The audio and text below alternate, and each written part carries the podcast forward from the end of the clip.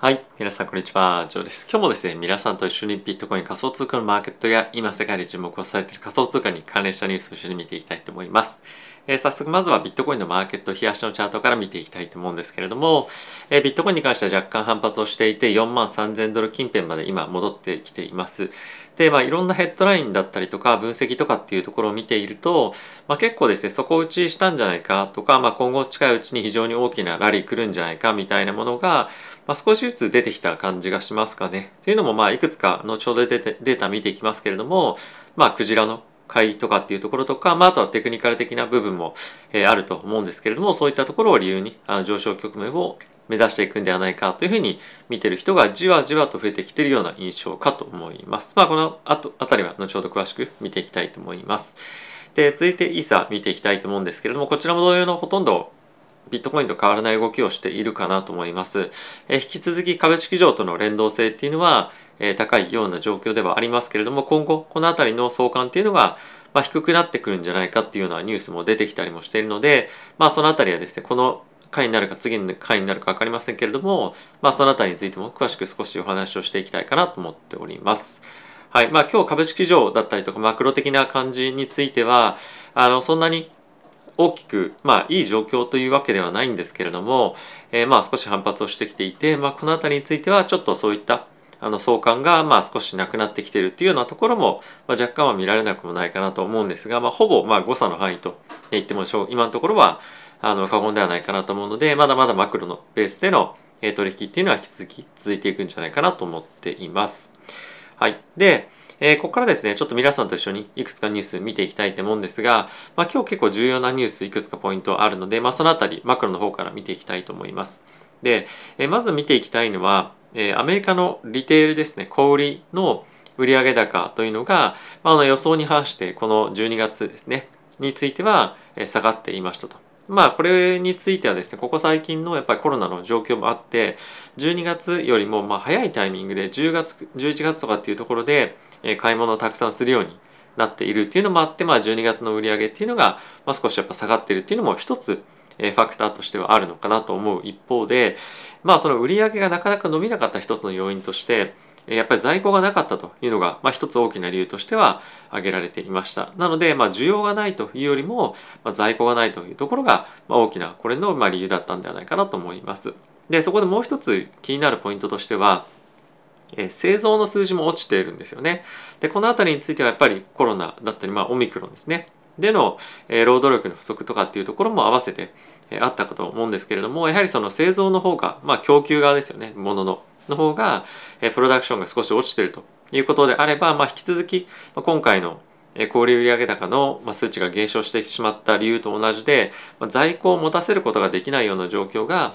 まだ続いていくと、まあ、そういったところもあって、え少しやっぱ金利がまあ今日上がっているわけなんですね。まあ、こういったところを反映してか、あの分かりませんけれども、まあ、一応その2年債の金利とかっていうのも7ベースえ上昇していて、まあ、一気にやっぱりまだまだ物価上昇続きますよ利上げしてきますよねっていうところを、えさらに織り込みにいってるような状況となっていますと。でまあさらに10年債の金利っていうところも、まあ、あのものすごく大きく跳ねてるわけじゃないんですけれども、まあ、一旦ちょっと反発をして、えー、利上げだったりとか、まあ、その物価上昇を引き続き織り込むような、まあ、状況になっているというわけですね。まあこんな状況ではあるものの株式市場についてはあの、まあ、そんなにあの大きな動きは、まあ、特にはしていないかなと思っています。まあ、この辺りはあのまあ恐怖になるような動きとかっていうんでもなくて、まあ、逆にナスダックとかは買われていたりもするので、まあ、あのミックスな感じであのここ最近の動きっていうのはまあそのぶりぶり返すというか反発するような感じなので、まあ、そんなにあのまあなんていうんですかね過度な恐怖に向かうような動きではないというところで、まあ、いい動きにはなっているんじゃないかなと思っています。はい、でここから仮想通貨の方のニュース見ていきたいと思うんですけれども、えー、まずはですねここ最近皆さんともちょっと見ている、まあ、デスクロスですねビットコインのディスクロスについてベアマーケットが来るのかどうかみたいなことが、え、記事としてなっていましたで、まあ、この記事なんですけれども過去にどういうトレンドだったかっていうのを一つ一つ、え、グラフを見て、えー、中身を精査していくっていうようなものだったんですけれども、まあ、結果として僕は皆さんにお伝えをしたようにあのベアマーケットにま入るとかダウントレンドに入るとかっていうよりもあのここ最近のそのトレンドを見てみると、まあ、そんなにあのデスクロスになったからとデスクロスというのはその50日量平均線が200日量平均線をまあ割っていくっていうことなんですけれども、まあ、そんなにやっぱ影響ないですよねと。で過去振り返ってみても約そのデスクロスがポジティブに左右したパターンとネガティブに左右したパターンは約半々ぐらいでしたというところもあるので、まあ、あの結論としてはあんまりそもそも関係ないですねというところとあとまあ参考程度に見るのもいいんですけれども、まあ、他の要因っていうのもやっぱり一緒に見ていかなければいけないですよねと。でまあそれ他の要因っていうのは何かっていうのは言及してはなかったんですけれども、まあ、今のタイミングで言えばマクロの要因がやっぱり今一番非常に注目されているポイントだと思うので、まあ、このデスクロスとかっていうテクニカルなポイントよりもまあそういったところ僕は見ていった方がいいんではないかなと思っています。まああの同じような見解だったのでまあそうだろうなというところでまあ確認みたいな感じで、この記事を見ていました。はい。では次こちら皆さんと一緒に見ていきたいと思うんですが、こちら現在のビットコインのチャートになってますと。で、9月のタイミングでつけたこれ39,600を、現在もサポートラインとして、今あのビットコイン買い支えられているような状況にはなってるんですが、まあ、同じようなチャートパターンが動くんではないかっていうのをまず一つ期待をしていると。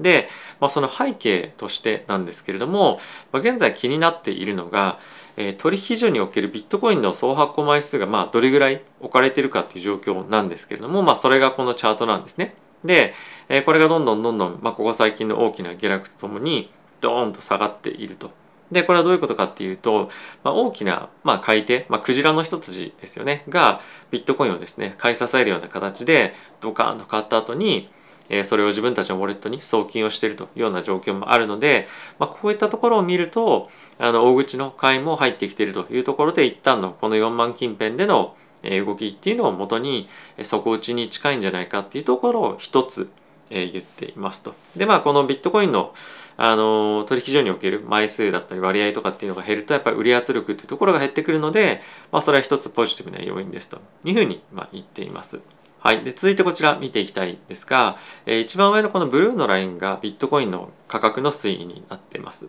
で、もう一つこの1個下のものがレバレッジレシオになってるんですね。まあ今どんどんどんどん高くなってきていて、まあ非常にこのレバレッジの高さっていうものが意識されるような状況になっていると。で、えー、続いてこちらなんですけれども、これは縦玉ですね。まあ縦玉がどんどんどんどん今、まあ少しずつ積み上がっているような状況にはあります。で続いて一番下なんですけれどもこちらがファンディングレートになっています。でファンディングレートもこれマイナスな状況っていうのが、まあ、しばらく続いている。もしくは今今一番注目した方がいいのがこの直近のタイミングでえー、ぐっと赤い方に入ってきているというところであのファンディングレートがネガティブになっている。まあたくさんの人がショートしているっていうまあ状況ですよね。で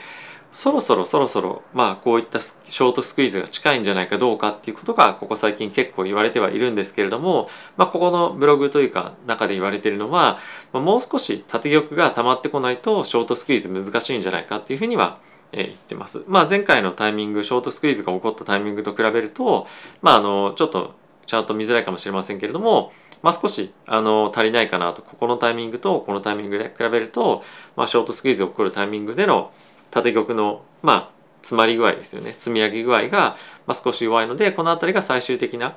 えー、ショートスクイーズを引き起こすピースになるんじゃないかっていうふうには言われています。はいまあ、この辺りはあの引き続きショートがどんどんどんどん入れられることによって、えーまあ、そういったショートスクイーズへの、えーまあ、可能性が高まっていくっていうのは一つあると思うんですが、まあ、ここからまたもう一段ショートしようかなみたいなあの今、まあ、試合でも正直ないかなと思うので、まあ、この辺りがどれぐらい起こりやすいっていうからかどうかっていうのは、まあ、ちょっと疑問かなとは、まあ、あの個人的には思ったりはします。ただし、えー、先ほど見たようにちょっとやっぱ底打ち感っていうのはある程度ある中で、えー、何かしら大きなプラスな反動が出てくるようであれば、まあ、縦玉があの積み上がってなくても、まあ、一定程度のショートスクイーズっていうのはあるのかなと思いますし、まあ、あとは純粋にロングの、まあ、新規ロングっていうのが入ってきてもおかしくはないのかなと思うので、まあ、短期的なその動きという観点からは、まあ、ある程度ダウンサイドがえー、まあ少しあの何て言うんですかねあの意識されにくいような状況では、まあ、今という瞬間ではあるのかなと思っています。はいまあ、他にもニュース見ていきたいと思うんですが先日ですね、えー、イーロン・マスクがまた新たに、えー、テスラで何か、まあ、プロダクトを買う時に同時コイン使えるようにしますよというツイートをしていました。で、まあ、これは何でもかんでも同時コインで買えるっていうわけじゃなくて、まあ、一部のあの商品ですねリテールの例えば帽子だったりとかそういうその車ではなくて、まあ、それ以外の商品について使えるように今後していきますよということを発表していました。まあ、それを受けてあの同時コインについてはまあ10%を超えるような上昇をしていたんですが、まあ、今ちょっと落ち着いてまた来ていますと。まあ、久しぶりにあのイーロン・マスクが同時コインについてまあ、ツイートしていたので、まあ、あのここ先 なかなかなかったので非常に同時ホルダーとしては、まあ、嬉しいかなと思ってはいたんですけれども、まあ、今年についてはあのスペース X が、まあ、おそらく打ち上げとかっていうをしていく中で同時コインの、まあ、顔とかがですねそのシャトルの側面にまあ、つけられていたりとか、まあ、結構いろいろとやっぱりイベントが新しく出てきそうではあるので、まあ、そういったところを考えると、まあ、同時仕込んでおくのも正直ちょっと面白いかなとは思ったりはします。まあ、あのそれ以外に正直イベントっていうのはないのでどれぐらい、まあ、それで上がるのかって分から分かりませんけれどもそういったところを、まあ、狙って仕込んでるっていう人も、まあ、ちょっと界隈では聞いたりもするので、えー、注目をしておきたいイベントかなと思っております。はい、で次なんですけれども、まあ、これ結構皆さん大きくこのマーケットで注目している人多いと思うんですが、えー、SEC とですね現在リップルが裁判をしていて SEC に対して裁判所が以前ですねあの SEC の関係者がイーサリアムについては証券じゃないですよ確か2017か2018に、えー、言った、まあ、あのスピーチがあるんですけれどもそれに関連する E メールメッセージその過去の履歴っていうのを、えー、開示しなさいとリップルに開示しなさいということをあのまあするかどうかみたいな裁判をしていたんですけれども、まあ、今回判決としては SEC に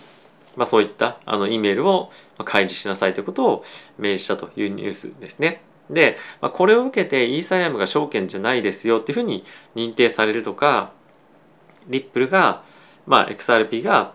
えー、これは証券じゃないですよっていうふうに、まあ、なるものではないので、まあ、そんなに短期的に大きくあの何か価格が動くみたいな感じではないと思うんですけれども、まあ、徐々にこの裁判が進んでいって、まあ、リップルが求めるようなものが得られたりとかっていう方向に、まあ、行っているのであのものすごくまあどっちかに短期的に触れるとかっていうのはないんですけれども、まあ、あの悪くないニュースなんじゃないかなと思います。まあ、あとは今後この裁判をもとに今後どういった定義で証券を定義づけるかとかっていうのが今後あの確認されていくと思うので、まあ、非常に重要な裁判だったりとかも思うのでこの辺りについては引き続きしっかりと追っていきたいかなと思っています。はい、次なんですけれども、えー、先日も発表をいくつかあのタイミングによってはされてましたけれどもえー、ムーディーズが改めてエルサルバドルのクレジットレーティングですね。を、えー、まあ引き下げるぞもしくはその危ないぞみたいなことを言ってると。でこれどういうことかっていうと、まあ、各国の債券には格付けっていうものがされていて、ムーディーズ S&P とかですね。あとはフィッチっていう会社が例えば AA、AAA とかあの WB とかですね。まあそのどれぐらいこの国が返済能力があるかっていうのを格付けしている、まあ、それをクレジットレーティングっていうんですけれども今回エルサルバドルがビットコインを買っているというところを踏まえると、まあ、かなり資産の上下が激しくなるということで、まあ、支払い能力当然ちょっとあの低下するわけじゃないんですけどもあの危ないよねと、まあ、そもそもめちゃくちゃ低いんですけど、あのそういった資産買い込んでいるということであの警告を出しているというような状況なんですね。やっぱりこういったことについて、まあ、ずっとここ最近議論はされてますけれどもあのこれを受けてやっぱり他の国例えば今であればトンガがビットコインを法定通貨にするとかいうふうに言ってたりもするんですけれども、まあ、そういった国々がやっぱ市場から資金調達をしづらく、まあ、こういったレーティングとか下げられるとなったりもするので、えー、この辺り一つあの本当にどういう影響があるのかっていうのを、えー、ちゃんとフォローしていくっていうのは非常に重要かなとえ思っています。まあ、今回たまたまエルサルバドルのまあブケレさんは、まあ、そんなに悪くないところでビットコイン買ってはいるんですよね。でこれが逆にものすごく高いところで買ってしまってその後暴落とかっていうふうになったりするとやっぱりこの国の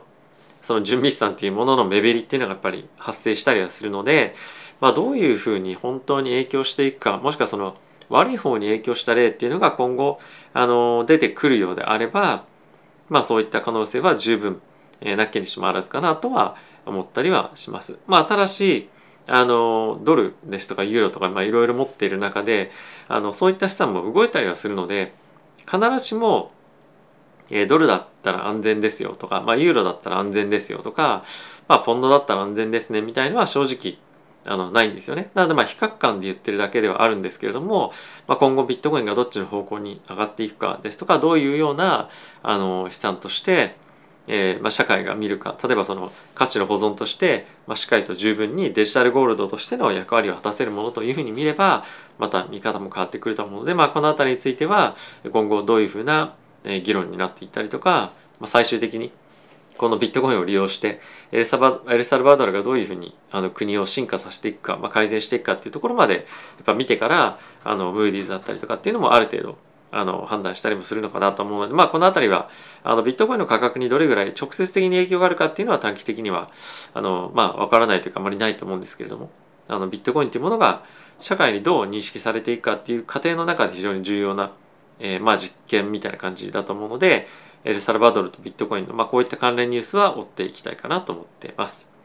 はい。ということで皆さん今日も動画ご視聴ありがとうございました。えー、引き続きですね、まあ、混沌としたような状況が続いていて、えー、マクロ主導のマーケットになってますが、あの、そんなにやっぱちょっと一時期のえー、高派的な発言でマーケットが崩れるみたいな感じっていうよりも、まあ、若干その落ち着いてきてあの高派的な発言だったりとか、まあ、ある程度その利上げっていうところも織り込んできてはいると思うので、まあ、今後何かのきっかけに、まあ、もちろん下がることはあると思うんですけれどもあの徐々にマーケットが安定化をしていって株式市場もまた戻ってくれば、まあ、それに伴って仮想通貨っていうところもまた上昇に向かっていく可能性は十分にあるんじゃないかなと思うので、まあ、今若干耐える時期かなと思っております。まあ、積極的に買うというよりも日々拾うっていうところを、ま継続的に続けて僕はやっていきたいかなと思ってます。